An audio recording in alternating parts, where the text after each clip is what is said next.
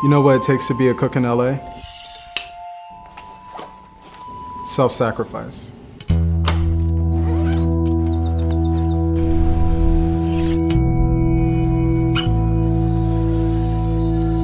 I left Virginia to come to LA because there's this certain energy that translates to the food scene here that I haven't found anywhere else. I work at Mélisse, which is a two Michelin star French fine dining restaurant in Santa Monica, California, and it's one of the best restaurants in LA.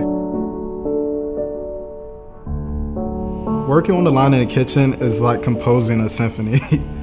it really is. It's almost like each dish is like one is the violins, one is the cello, one is the keyboard, and another is the drums. My first job in the kitchen was when I was 16 as a dishwasher, and that was before I even knew I wanted to cook. I was just a kid looking for a job. After I started working there and just seeing something simple as salads being plated, it like kind of drew me in. Like I was like, this is pretty amazing.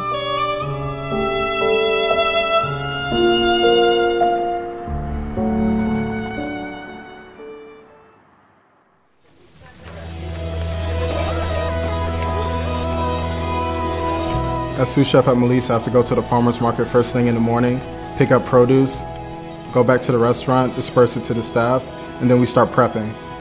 We have to get fish deboned, tomatoes concassate, sauces simmering. All this has to be ready before service at 6 o'clock.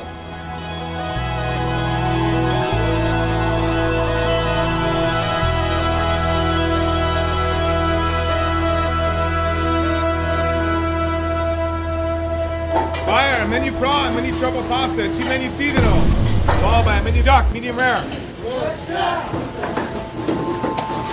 Working in the kitchen is one of the hardest jobs I've had in my life. You're under this like constant stress. And on top of that, you're working long hours, you're on your feet all day, and it's just completely physically and mentally straining. And most people can't handle it. But I love it.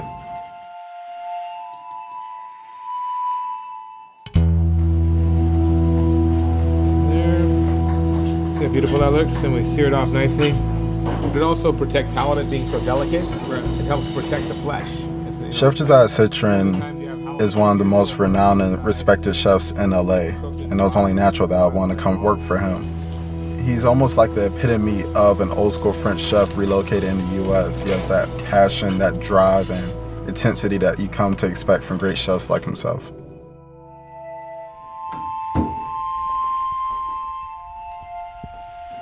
One day I was in the kitchen and I was scrambling eggs, and it, this memory kicked back to me about from my grandmother and how she taught me how to properly scramble eggs when I was a little kid.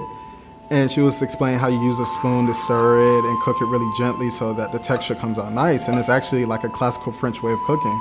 And I have a southern grandmother, it was kind of weird. And it was like little moments like that that I think back that kind of directed me to cooking that I didn't, didn't really realize until now.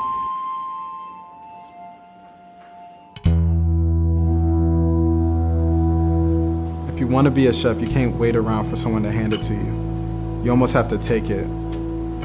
Hosting pop up dinners have given me and my friend Gary a chance to not only showcase our skills, but to do what we're trained to do be a chef.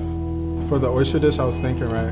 Um, we have those nice clear bowls. Okay. We'll put the garnish in the middle and then pour the gazpacho so it comes like two thirds of the way up. I brought a fish tank bubbler, and instead of making foam uh, with the frother, let's do bubbles. You know? And we'll just drop that right on exactly. top.